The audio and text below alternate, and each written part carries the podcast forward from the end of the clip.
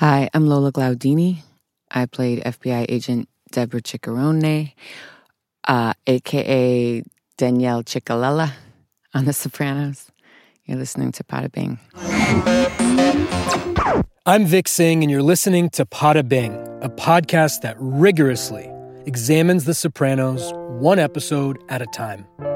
Please remember to subscribe on Apple Podcasts, Spotify, or wherever you're listening to this right now. If you love the podcast, this project, and what it's all about, please spread the word. Share this episode or your favorite one with one new person. That's all it takes. You can follow us on all the socials at Podabing, and if you're up for it, you can support the show by visiting glow.fm slash Podabing. Takes about 60 seconds. To play in the next trivia show for a chance to win swag, guest on the pod, or just secure permanent bragging rights, DM at Podabing on Instagram. Finally, as always, thank you for listening and being part of this journey. I've been unable to shake a bad cold. It's been almost two weeks now. Fevers, coughs, the whole nine yards. Needless to say, I'm way behind on a lot of stuff and just don't have the endurance for an episode examination right now at least not with the Poda Bing glasses. But there will be a healthy dose of them coming up soon, so thanks for your patience, and I hope some of these interviews are nice interludes in the meantime. Coming up is my conversation with Lola Glaudini. She played undercover agent Deborah Ciccarone on the show. Lola joined me in studio to share her soprano story, the impact the show's had on her life and career, how it stacks up against shows like The Wire and Fleabag, and much, much more. To my delight, Lola came prepared with NBA and art references, including direction she received that was inspired by a famous painter. Not saying who, you'll have to listen. Special thanks to Lola for coming by the studio to be a part of this. That's all I got. Here's Lola. Are you in LA? Are you, do you live here? Or I, I live here. Okay. Yeah. But you're from. You were born in. I'm from New York. From New York. I've been here for six years. What's your dog's name? Joan. I'm with Joan and Lola today. Lola, thanks for being here. Thanks for having me. Thanks for doing this. Let's way back Machine this for a moment. Um, where'd you grow up, and what kinds of things were you into as a kid? Um, I grew up mostly in New York City. Um, What side? What neighborhood? What part? uh, my parents were divorced, so I grew up between uh, 151st Street and Broadway and East 81st between 2nd and 3rd. Okay. What was life like in the city? I divorced parents, obviously, uh, somewhat less than idyllic, but idyllic. No, I mean, my parents were like the original conscious uncouplers. You know, like we still had uh, every holiday with whoever they were dating and me, and you know, it was always a gaggle. I grew up in a very um, unconventional kind of family. Um, Siblings? I do. I have four sisters, but we all have different parentage. Like if I were to break down the chart, it's you know, it's like but still very Italian. yeah, and and also like very um we're all very close. You know, like even though maybe this one's not actually related to this one, I'm related to all of them. Anyway, Interesting. Um, yeah. Your dad is a playwright, right? Yes, Still, he he's still active and Yes, he's very active. Uh, I directed a play of his uh, this summer. Um, he, we're both in a theater company together in New York, Labyrinth Theater Company, and um, he's pretty active as a playwright. He also uh, has a film that's been greenlit that is based on one of his plays that's coming about um, called "Vengeance Is the Lord," and. Uh, and then he has a series that's being developed um, that's been, you know, greenlit that he's writing more and more on and stuff too. cool. Yeah. You guys are close. Uh, very, very close. And you have a working relationship too. Yes, That's we awesome. do. Yes. But he's definitely, you know, my best friend and sounding board for everything. Are your siblings in the business as well? Do Not one of them. Okay. No. Mm-mm. Everybody is like there's a diaspora of different professions. Yes. Nice. Yes. Uh, favorite music growing up? I grew up uh, sort of at the advent of, you know, LL Cool J, Run DMC, those that was one side of my musical leaning, and then um, sort of like early hip hop and Yeah. Afrika Bambaataa and Kid Capri and the Quiet Storm, you know, in New York on WBLS. That that was like my jam. Um, but also, I was really into sort of what I call. I mean, I know it was called new wave or something like that, but like sort of blondie talking heads. I sort of see it as like intellectual post punk. You know, it was a, a lot of my leaning too. Nice. Mm-hmm. Were you in school in the city throughout your whole school career? No, I had like um you know, if I were to like go year by year, it's it's because my dad would be sort of um in rehearsals or on tour with a play. Um I would sometimes go to other places that he was. I mean, sometimes it was Europe and sometimes it was um upstate New York. I spent, I remember like my fourth grade experience was displaced in upstate New York half of the year. Um, and then also my mom, uh, my mom's relatives, my mom's parents, my mom is a native Angelino. And, um, I would spend the summers coming to Los Angeles. So I always had like this, uh, time in LA that I look back at really fondly too.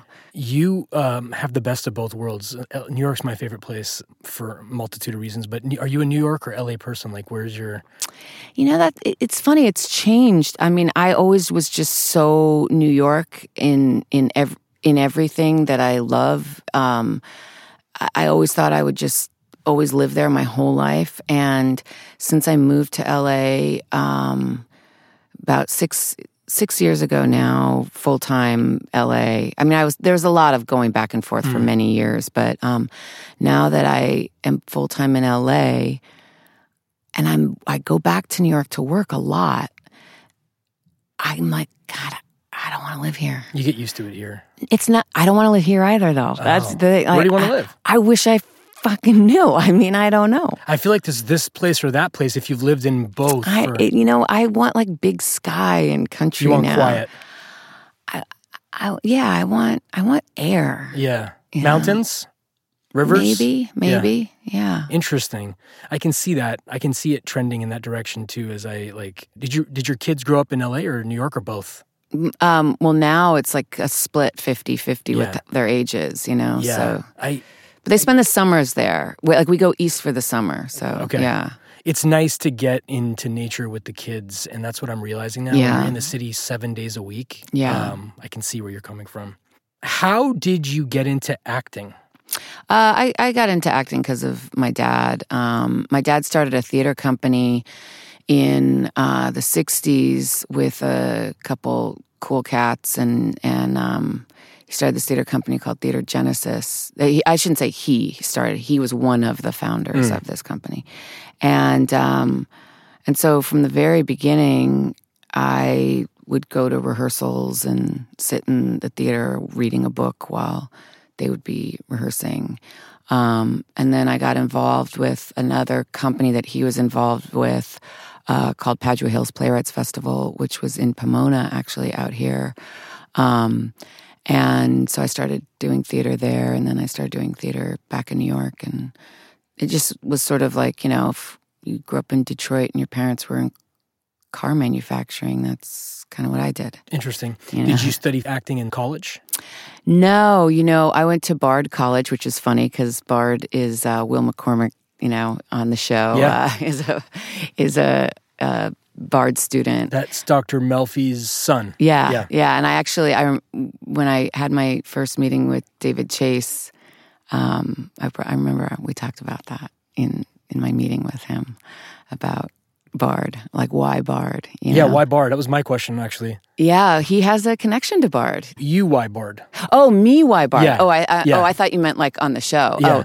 Oh, um, uh, I, toured schools and I Yeah. loved Bard. I, Okay. So I went to Bard, and I I wanted to get out of the city. Yeah. you know, and um, it was sort of like, was I going to go to NYU or you know, like I looked at different schools Right, and right. and uh, and so I ended up going to Bard, and um, it was life changing and What'd you study? um, well, I funnily enough, I, I studied film history and uh, and then I studied Spanish literature, like Spanish language literature, not from the country. Yeah, um, and um, I just I had an extraordinary experience there. You know, Pivot to acting, biggest influence to go into that career. Was it your father or was it? yeah. I mean, it was my father, but it was also sort of the gang he was with Yeah. too. You know, um, I like the Detroit analogy. it makes sense. You're just around it. Yeah, and um,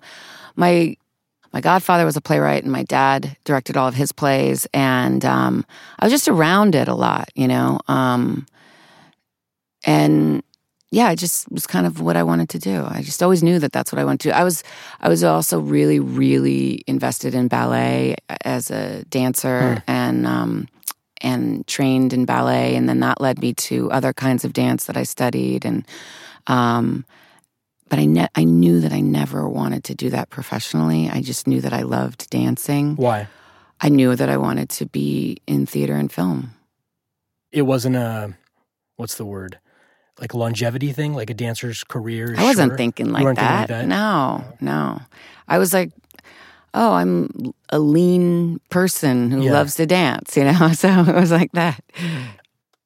What was your acting break that you when when you reflect back on it? Like what was your I am here. Oh, I've never achieved had that. that? No. Uh-uh. You were in uh, before I talk about The Sopranos. You were in Blow. hmm Um, can you refresh my memory? What character you played or what the role was? For I- that? Is there a blow? Is there a Blow story that you have? Oh, yeah. I mean, yeah. I mean, I I have some Is there a Blow story that you can tell? Um, yeah, I mean, I I had a, a, a tricky time on that film. Um, How did The Sopranos happen for you? What's the origin story? it's actually kind of a good one because I was a real fan of that show. So you were Um, watching it. Oh my god, I was so watching it. Um, I was obsessed with it, and uh, and uh, I got a call that there was an audition. Um, I was working in LA. I lived in New York, but I was working in LA, and so I had to put myself on tape. And I went to a casting director's office. This is before we had iPhones or Sure. anything, you know. Um, so I went to a casting director's office who was like friendly enough with me, who put me on tape. And the sides that I was given were really like told nothing about the character. I didn't know anything about it. Didn't even know she was an FBI agent. No, mm-mm. it was. Uh, I can't even remember what the. It wasn't a scene that was in the show. It was just a scene that they'd written for the audition. Put myself on tape and sent it in, and I think three days later, I got a call saying that I I booked it and I was going out to go do it. And at the time, oh, at the time, I was doing a play here on Sunset Boulevard. There's a theater. I don't know if it's still there. The Tiffany. Mm, It's like across from Mel's Diner. I want to say, or I don't know if that's still there. I don't know. I'm never on this part Yeah, of town, but yeah. but um, I was doing a play with actually someone who's now one of my best best friends. But that's the play that we met on, and um, Judy Greer. She's an actress. Oh, yeah. yeah, and she and I were in a play together, and during that time I, I booked sopranos and we were like i remember we were like jumping up and down you know before we were going on stage when i told her you know um, but but uh, i got i remember i was driving when i got a call from my agents or whatever saying you booked it and i literally had to pull over and like i got off the phone and i remember i was in my car and i, pu- I pulled over and i was like yeah sopranos you know i was so excited because i was such a fan of the show yeah. um, I had I had to pull over because I knew I was just going to crash my car. Yeah, yeah. And then I called my dad, and then Was your dad a fan of the show too? oh my gosh, yeah, Yeah. big time, big time fan of the this show. This is probably you got the call. The show was going. It was probably season three. Was it was like it was season three running because your your character's introduced at the in the finale of season three. Correct, yeah, and um, I think it was like um, it must have been like mid season three that I, I got the call. Were you hoping to be like part of the family? Did you have any expectation, or were you just like whatever? Oh my gosh, yeah. I, who, no, I had yeah. no expectation. Or but once you get it, you're not thinking like, okay, so what is it going to be? Like, what am I? You know, you know, it was no. just like, let's just do this. No, I just wanted to be a part of something that I thought was such quality and yeah, and um, delicious. And it turned out that you got to pretty much play two characters. Yes. Um, tell me some stories. Okay. Tell me some memories. What comes to mind? What's top of mind? Something that you loved, um, something that you maybe didn't like so much. My biggest takeaway, my my sort of fondest recollection about the inner workings of the show are, is really what I'm left with was the extraordinary attention to detail. And, and I'd never experienced anything like that. And I don't know if I've ever experienced anything like that since. Mm. Um, and I mean down to fingernails and literally, literally. I remember when I was in the makeup trailer and um, they opened up the drawer of all the nails and were choosing which nails to put on me. And, um, you know, like the press on to, you know, make it look like you have acrylic nails. And um, and kind of looking at different things and saying, okay, these will be your nails. And so then they ordered, you know, 20 packs of those nails so that those are the same consistent nails that you always had, you know, that kind of thing. Um, the hair pieces, I mean, just like incredible detail that was done. Um, also in, um, in the costume fittings, I remember, uh, incredible story that was told to me while I was being fitted. And, you know, because every time that, um, oh, what's her, uh, Polka, um, she was a costume designer. Oh, Juliet Polcsa. Juliet Polcsa, Polcsa, yeah. Juliet, uh, when, when, uh, when she would be fitting, she would you know, obviously this is before everything was done digitally. You know, they'd take pictures and she'd say, Well, David is going to weigh in about this. Like, David was a decision maker on every single element. Um, and things would come in that she would want me to try on that she'd say, David actually pulled this from the rack that he wants you to wear. You know, things like that. And she told me a story that um, while I was in a fitting once, she told me a story that um, I don't know if you've heard, I don't know if anyone's ever mentioned any of these kind of things, but um, Donatella Versace didn't like the show? I've never heard that, but okay. I've heard a story about going to Versace's maison to like get suits for uh, Lorraine Bracco. One of the costume designers, the the person who um, was before Juliet came on, it was Anne Crabtree. Yeah, yeah, She's yeah. a costume yeah, designer. And you interviewed her. Interviewed yeah, yeah, her, yeah, yeah. She talks about going up to the uh, maison, whatever it's called. The, yeah, yeah. The main place and hearing about it. But I never heard that she didn't like the show. Yeah. So um, I remember uh, Juliet told me this story that. Um, this is like while I'm in the fitting, you know, she was saying, "Oh, well, we have to, we're gonna wear we're gonna put you in Cavalli for this, and we're gonna, you know, but we're getting yeah, that's what that's what it was, because uh, I was wearing all this uh, Roberto Cavalli and and um, uh, she told me this story about how involved David Chase was, that he was driving in a he was in a town car and he asked his driver to pull over as he was like down Madison Avenue and he saw a dress in the window of Cavalli and he said called her Juliet and said there's a dress in the window of Cavalli that I want Edie to wear. You know, like he he was always on the look. He was always working. He was always working and thinking about the show. And that was such incredible intel to me of how creative and and the attention to detail that this man had. And I found, I remember right then there thinking, holy fuck, you're in it. You know, like yeah. you're in something where there's like a Svengali that is in charge of all of Great this stuff. and cares know? so much. Yes. It's not just fucking TV. No. Yeah. You know, and um, to go back to the Versace story, um, do you remember um, I, you're you're probably better at this than I am in terms of I don't remember the episodes, but I am in Chris and Adriana's um, apartment and he gets loot that he has and he's You're taking it out and I'm looking at the bags and stuff.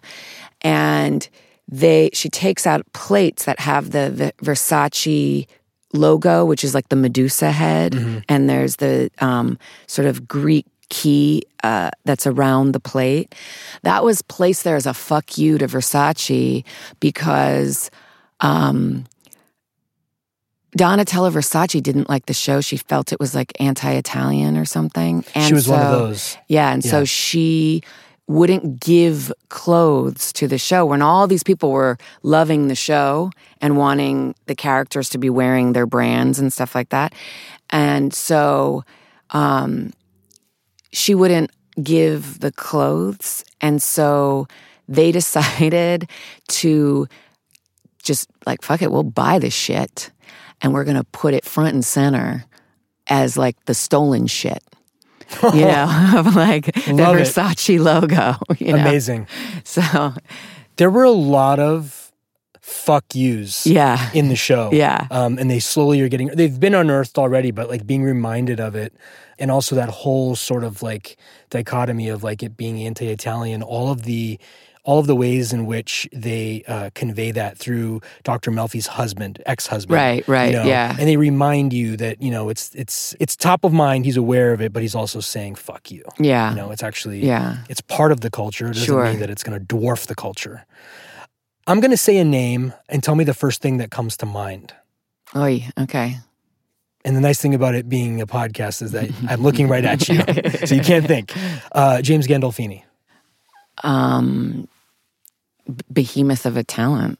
Yeah. When you come into the house, when your character comes into the house for the first time, that's one of the scenes where viewers, and you're a viewer, so you can totally relate to this, you're like, you're in the inner sanctum.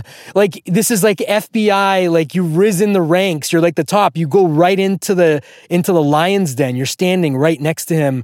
Was there any was there anything ceremonious about that moment or was it just a scene? It was so because you know who he is already. You're a fan. Now you're acting on this show. Well, I mean, I'd already, you know, met him a bunch of times and you do the table reads Yeah. and then like you have rehearsal da da da da. But when action is called and you have to hit your mark and you're looking Tony in the eyes, it was it's interesting. It's so parallel of the of my own experience as the character's experience because uh I was such a fan, and he is, make no mistake, the big daddy on set. yeah. You know, there is no mistaking that. Many people have described him as the oxygen. Would you agree with that? Sure, but I'd also, I would also say that, you know, the spotlight is always following him, you know, um, on a blank stage. It, he called all the shots. I mean, it was extraordinary to feel that energy. But I'm saying, like, when I enter the scene and that scene, you know, and he, there's like the pan up and down, right, to mimic the checking out or whatever. Mm-hmm. It is palpable. Totally. It is, as an actor, it's palpable, and in the character, it's palpable.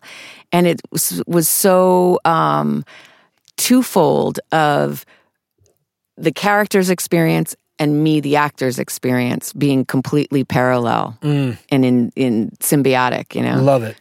Yeah, no, it's like it's like you work your whole career to get in the door like that, Sure. undercover. And the fact that he's always playing chess, he's always on Yeah, top yeah, of stuff. yeah. New person coming into the house, but he's so blinded by beauty that he's able to not even think like, "Who's this person? What is she doing in my house?" You know. And there's this moment where it's like, you know, and every time we rewatch it, it's that, gosh, like like they're so close yet so far away. Yeah, You know, yeah. I'm never gonna catch this guy. Even Yeah. like right next to him. How many takes on Whippany? I think it was just one or two. You nailed it. Yeah. Love it. Yeah. Because the emphasis on Whippany, it's Whippany's like a thing now to fans. People, I know people. I was in the airport once, and someone just said "Whippany." Yeah. yeah, Yeah. No, it's it's it is it is a master class in not only like the dialogue, but also like sense of place. People are not from New Jersey that watch the show. Like I clearly am not from Mm-hmm. New Jersey, but I have such a sense of place for like the characters and the and the and the references to the Caldwells and how to pronounce this or how to pronounce Sure. that. Whippany's one of those. It's like one of the Mount Rushmore pronunciations. yeah, it, it is a funny thing. People oh, people bring that up a lot. Yeah. you know, and I I had no idea. I I. I don't think I went to New Jersey until I was in college. Sure. You know, Why would you? Yeah, and so, um, uh, I remember when I got that script, I instantly, you know, and this is before you could just Google something. You know, I instantly went to a map and was like, where the fuck is Whippany? You know? and then I had a friend who was from New Jersey who lived in New York, and I said, What's it like there? You know, what's. And, he, and I remember him saying, Well, there's a train stop, you know? There's a turnpike, yeah. and I was like, Oh, okay. and like what exit you get Yeah. off from the turnpike apparently says a lot about you. Yeah. Yeah. Um, I have family there. I, that's how I actually came to the show. Is one of my cousins lived up there, and I was working on the East Coast, and I took the train up to visit them. I was in DC, and they were watching season four. It was like on. It was on HBO. Arguably the best season. Of course, it's, it's, it, to me, it's like Yeah. uh, it's, to use a sports analogy. It's like uh, Michael Jordan in his prime. Sure. Season four was like prime. You guys are big with the sports analogies. Yeah, it's mostly yeah. me. It's, Yeah. it's I'm I'm insufferable with it. Um, so your character was married to the character played by Will Arnett, yes. and Will Arnett now is you know Superstar Will Arnett. an entity. Yeah. Okay, he's my son's favorite guy. He's Lego Batman, Uh-huh. amongst other things. Yes. Uh, any stories uh, from your time spent with Will Arnett?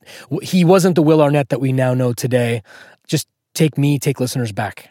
Uh. Will was someone I was introduced to on set right before we were going to shoot, and he was a day player on it, and um, he was incredibly shy and quiet on set, and he he was just like this sweetheart, nice person, and I remember um, running into him really kind of shortly after it aired and just running into him on the street and saying, Will, hey, it's Lola. You know, we played husband. And he, and he was like, oh my gosh. And he's like, oh, the storyline's so great. And I love watching it. And he was a, a fan of it. And he thought, you know, we did a great job and stuff.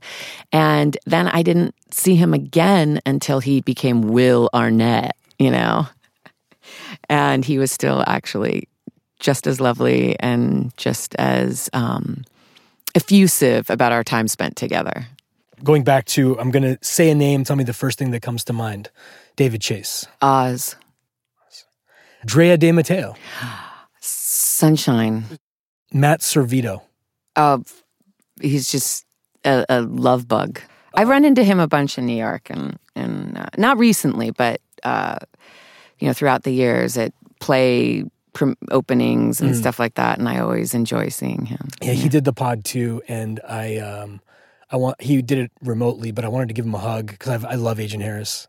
He's a part of the crew, Totally. and he's totally Yeah. working. He's Yeah. totally working both sides. Yeah. you know. Yeah. Um, thoughts on why your character abruptly left the show?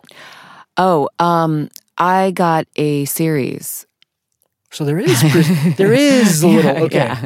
So, so this was um, The final scene. Let me set the stage. The final yeah. scene is you and Agent Harris and Agent Sanseverino in a uh, pastry shop upstate somewhere. Uh, Adriana's very upset that she has to drive all the way up there, and um, you know you kind of hand the ball off to Agent Sanseverino, and fans like myself and so many others are like, "No, Yeah. that's a great story." Well, I mean, I don't know how much longer it could have played out because you know, as it plays out, it becomes more sort of formulaic of of FBI to um, Drea's character. You know, just like sort of a little bit more standard. Yeah, Um, but I, yeah, I became a series regular on a show, and this was a recur. You know, they call you up and say, "Are you available for these dates?" Sort of a thing. And of course, with The Sopranos, you want to keep everything open. But the show that I booked was in Los Angeles, and funnily enough, well, it only lasted one season, but um, it was called The Handler, starring Joe Pantoliano. Oh, so he was coming off The Sopranos too. Yeah, but he had he was killed. His bowling bag situation happened. Yeah, yeah. So he, but he won the Emmy Yeah. for that For that episode. while we were shooting the pilot of the show we did together. Incredible. Yeah, You know that we just riffed on that episode and he won the Emmy for that episode and he was only active in it for 22 minutes.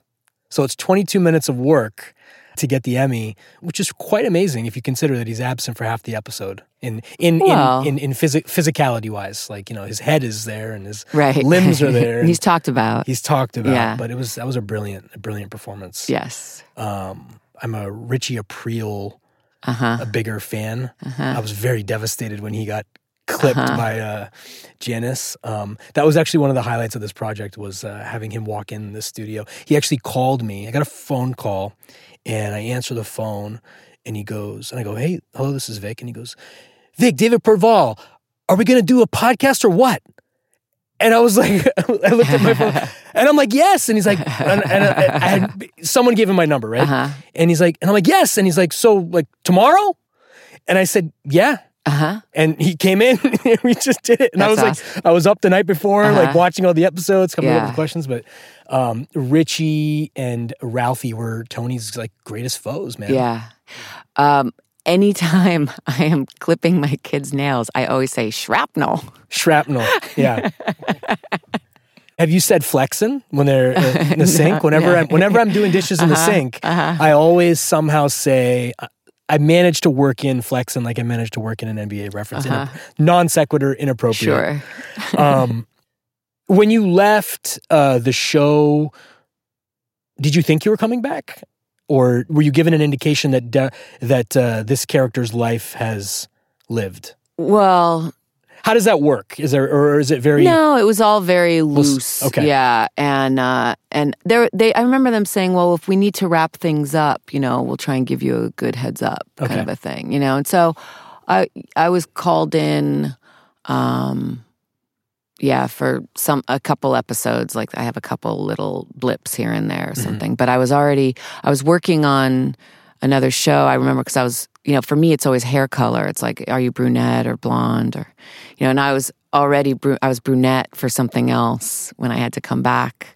And I had been blonde on Sopranos. You know, it's always that kind of thing. Yeah. Again, the detail. Yeah. You know, because they they also don't want any like production discrepancies. Yes, You know, they want yes. everything to look very Specific to what it is. very specific because it's a uh, it's a meditation on reality. Mhm. you know, realism. Uh, you mentioned you watched the show, so you were a fan. Favorite episode? Um, I have parts of favorite episodes, but of course, you know, the Pines is always going to stand out. Is there a favorite moment for your character in the show? Um, I I really remember um, loving the scene at the bar where Dre is talking about Adriana's talking about not being able to conceive, and um, I remember when we were filming that feeling so conflicted. You're supposed to feel empathy for her, but inside you know you're working. Mhm. 'Cause, Yeah, it's a great. And there's two eyes on the back wall that are looking at the two of Mhm. you. We, that's the FBI, the, you Mhm. know, the the, the surveillance.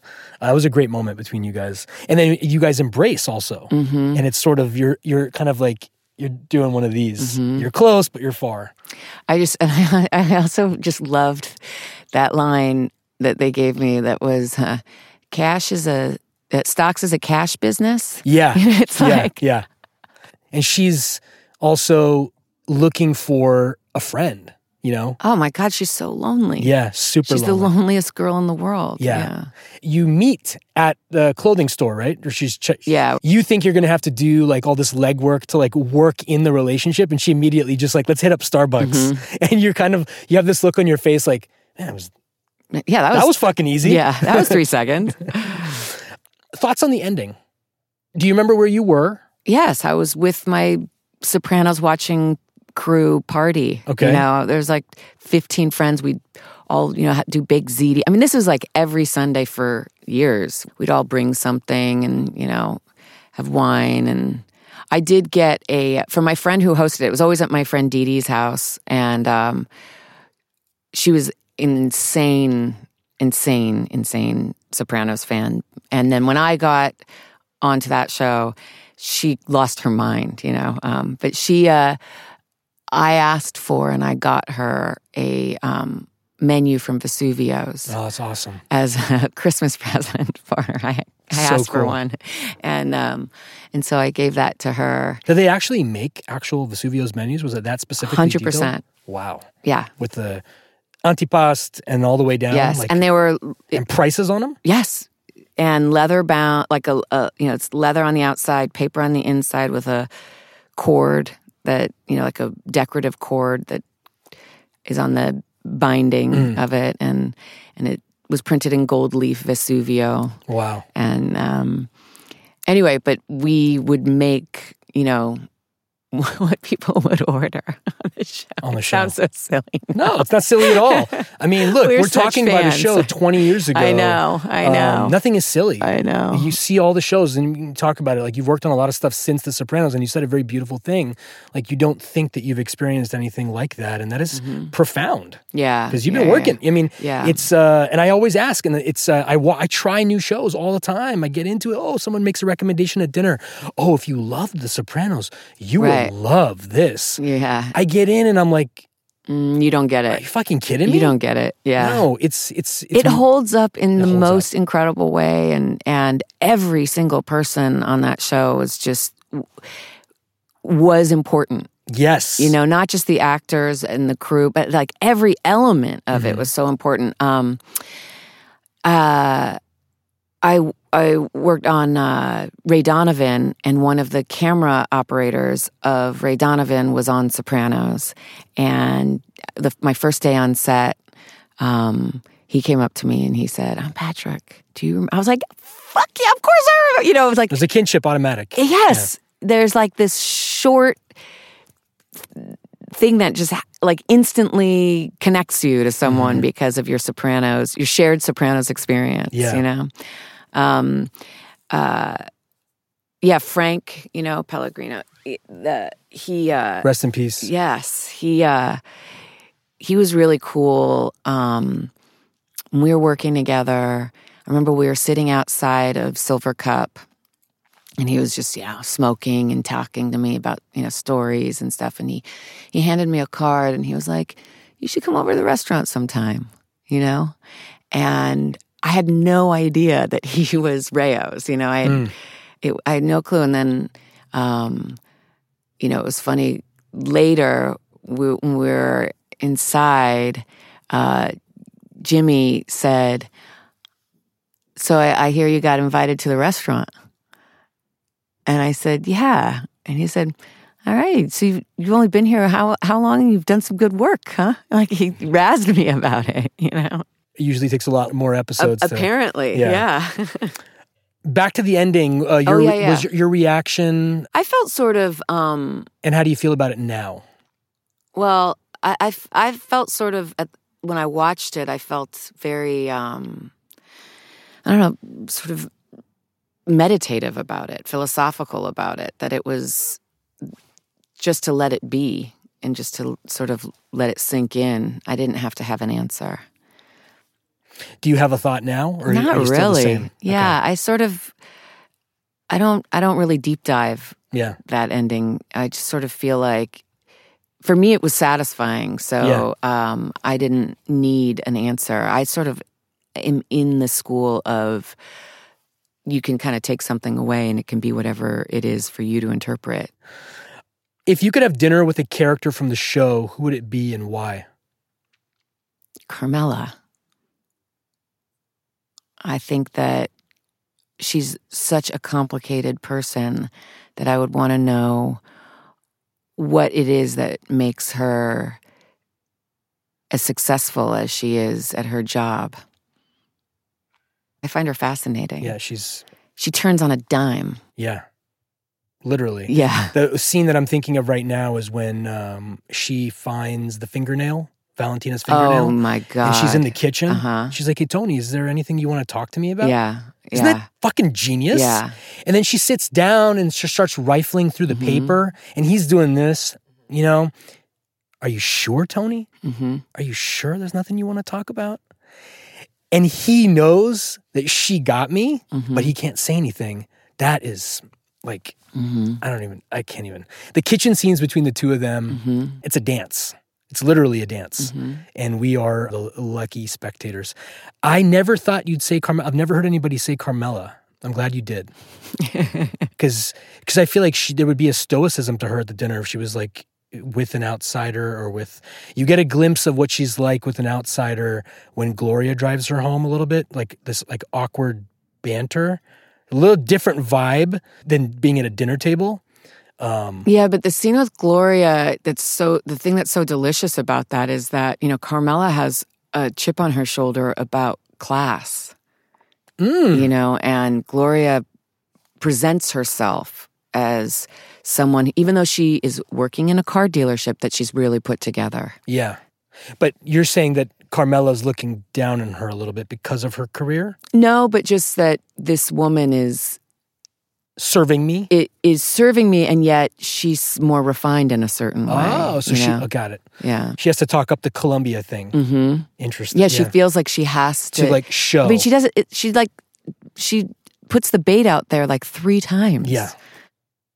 Talk a little about your career post Sopranos. How formative was the show for you? Uh, or if it wasn't really, talk about that. Oh yeah, it was.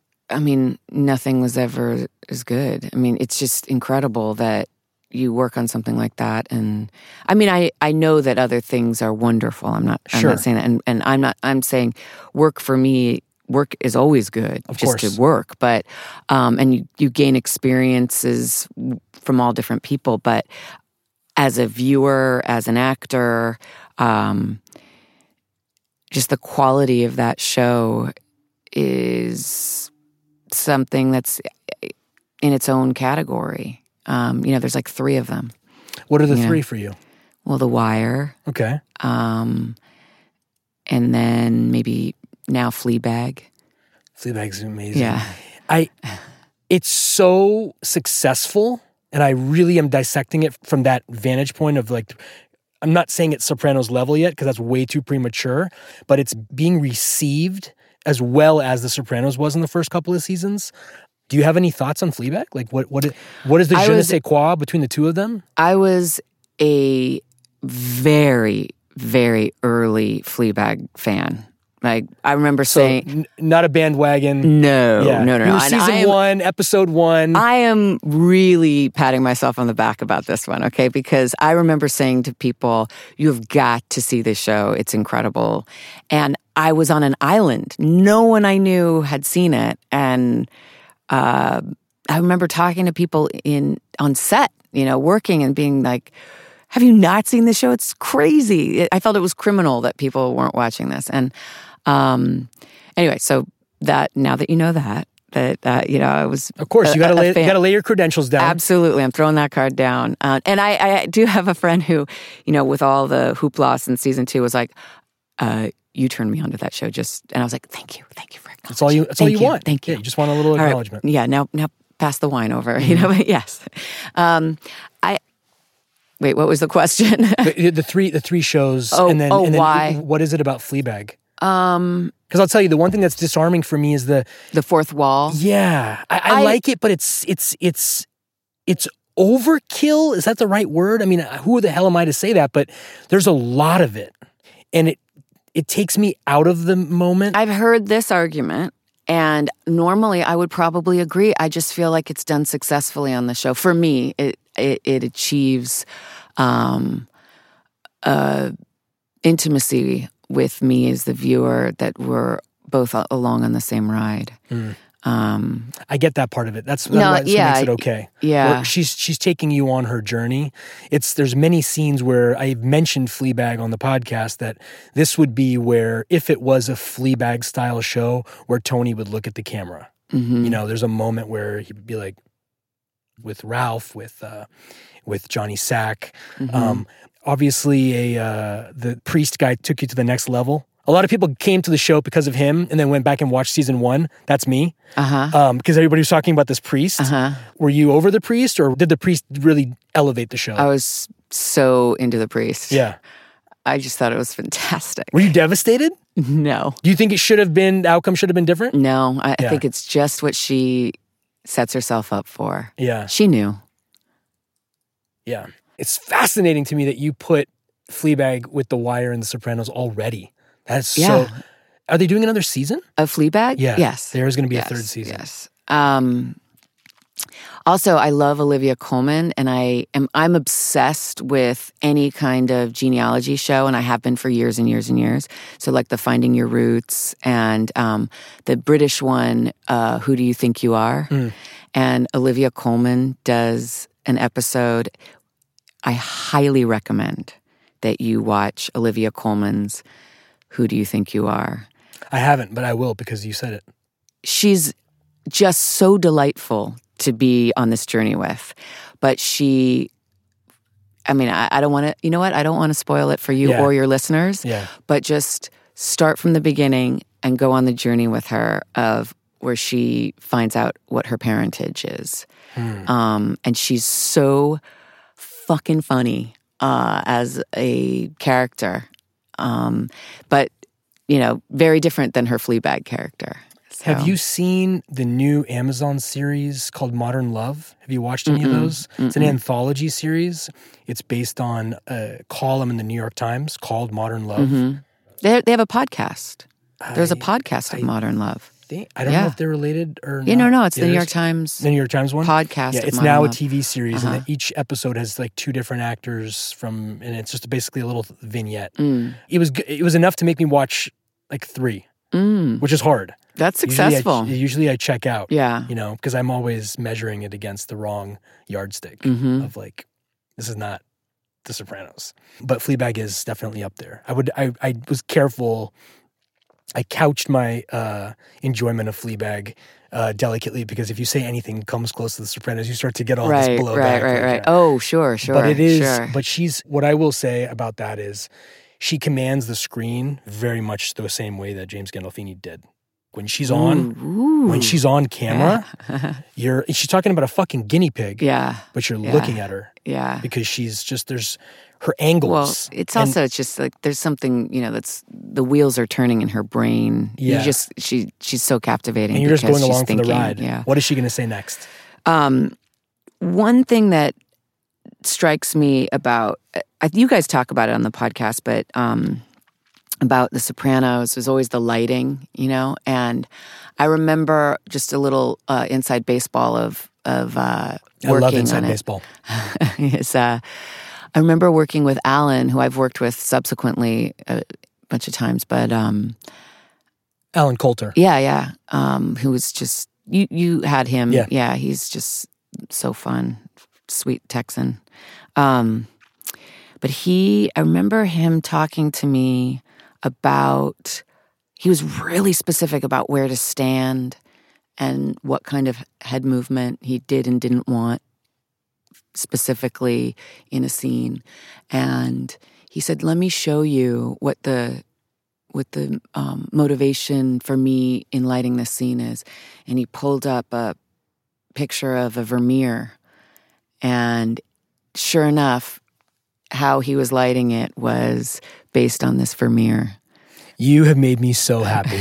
I cannot emphasize that enough. I literally analogize scenes to Caravaggio paintings, to um, that whole ethos of like um, of shadow and light, and the way every scene is lit, even from the most meaningless location, Barone sanitation. The way they light a sanitation fucking back office is it goes right back to the two things you said. One, uh, David Chase in his car saying, "Pull over, I want that dress," and then the nails, and then now him actually citing Vermeer.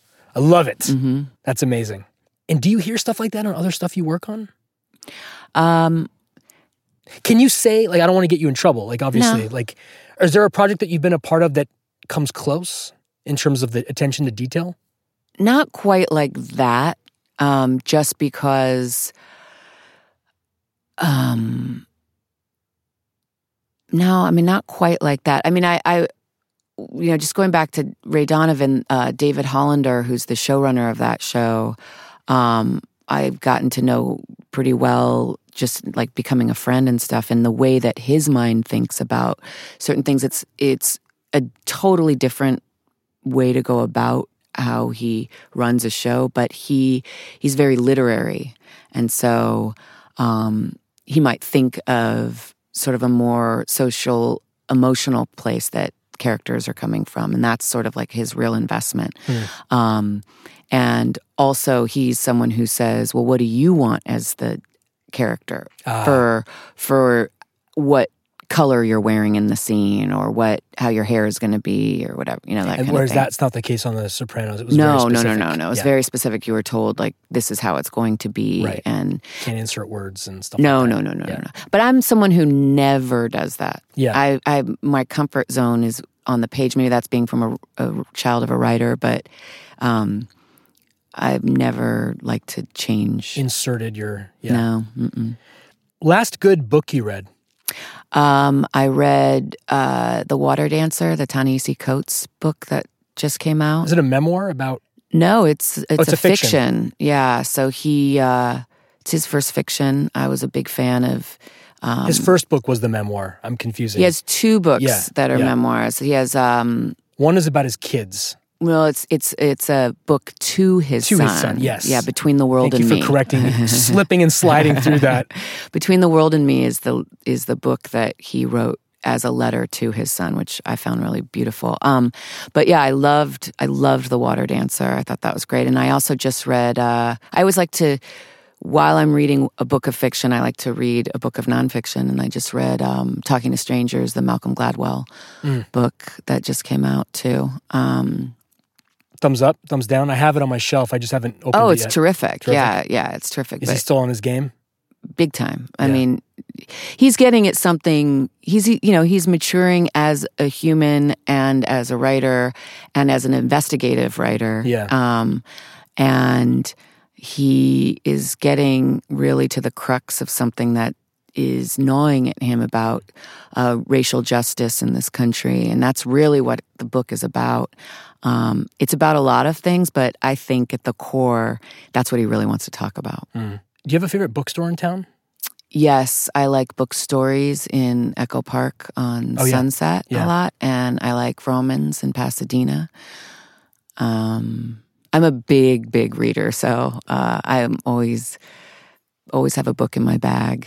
Nice. Um, do you do Kindle or is it always no. physical object? I, you know, I have a Kindle, and I thought it would be awesome because, like, when I go on location, let's say, to not have to have Lug around uh, stuff. stuff, and uh, you know, put ten books in a Kindle, and it just doesn't work for me. Have you seen the Bill Gates documentary on Netflix that just came out? No.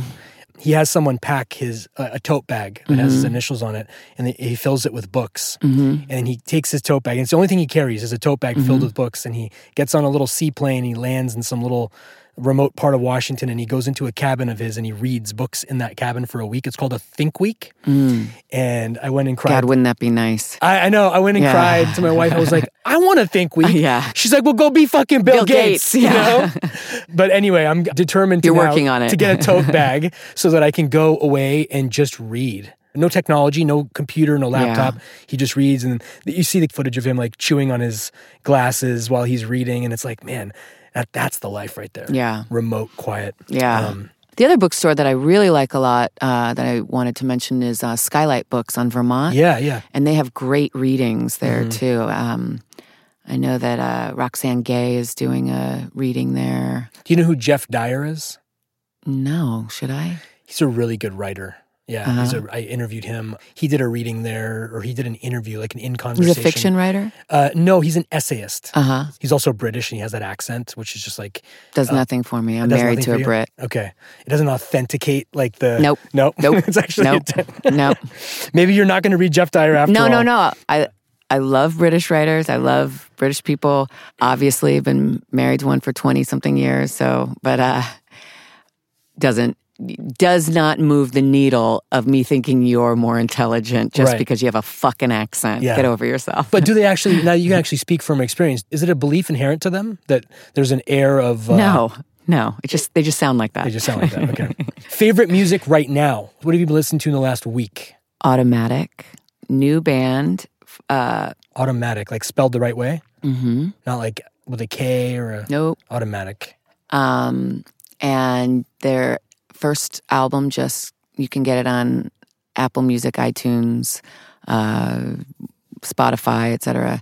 And their album is called Signal. And they're three women, awesome, yeah, like sort of post. Uh, I really don't want to say 80s influence, but there's like definitely like a Jesus and Mary chain. Hints. Um, yeah, a little bit of Hope Sandoval or Siouxsie and the Banshees. There's like a there's like a definitely Vibe there. vibe of, of okay. electronic. Yeah. Um, yeah, it's really good. And I may or may not be related to someone in the band. So, yeah, full disclosure. Okay. My sister. Oh, but yeah, but but it I was going to say, awesome. like, this is a really nice plug. no, uh, no, no. yeah. It's they're so I'm so freaking. They're on European tour right now. So, Okay. uh, uh, but they're Do you know where they're? Do you know what city they're in right now? Because this will this will drop in a couple of days. uh, right now they're in Germany. They were in Paris and London and Germany, but they're playing here. It, it's sold out, but they're playing at the Hollywood Palladium on November third and fourth. Wow, so they're like they're well established. Yeah, and then they're playing um, Bowery Ballroom. What does your sister play in the band? She sings and she plays the keyboard. And what's your sister's name? Isabella Glaudini. Isabella. Hmm Most treasured possession from the show? Do you have one? Oh, I I have um, a pair of giant hoop earrings that are in a box. Uh, Danielle's Yeah, ideal breakfast. for me to eat, Yeah. uh, a cup. I have an espresso, and that's it till like noon. Are you an intermittent faster? No, uh-uh. I have a friend who doesn't. it works, but no, uh-uh. I just I've never been a breakfast person. I just always have coffee, and I'm done. Yeah. And finally, what are you working on at the moment? Um, I just directed a short that I am that I wrote and directed, and we shot in the mountains of Idaho. And I'm on the final sound mix of that. What inspired that? Um, well, a director and producer who I work with a lot um, asked me if I wanted to kind of start developing something on another show that they're going on to, and uh, what you know, like to act in. And I said, "Yeah, but I I really want to start directing too. So I want to if we're going to develop that, I want to do that." And he said to me, "Go and write and direct something." beforehand so that we have something to show the studio that you can do it. And so I took those words very seriously and did that. And it's less than a year later, and I've got a wonderful, darling, sweet little film under my belt. Can you um, logline it here? It's um, about two Puerto Rican women from the Bronx who um, go to Las Vegas on a girls' trip and win a car at a casino and decide to drive back to New York. And they stop in this magical mountain town of Stanley, Idaho. And they spend 48 hours there and suddenly fall in love with nature and have a big sky full of stars and walk through rivers and smell big, fresh open air and sort of have a, a life changing, altering 48 hours in terms of losing a city edge and opening up. And, um, and then they carry on their way. Sounds very familiar to what you were saying earlier about. About my own thing. Yeah. Yeah. well, it was, I wrote it kind of based on that dream. Yeah. Interesting. hmm Lola, this was awesome. Thanks. Thank you so much. Thanks for having me. And thank It's you sweet. for making my day with the Vermeer reference. you have no idea. It's a sickness, but it's you you Well- hit you hit the nail right on the head.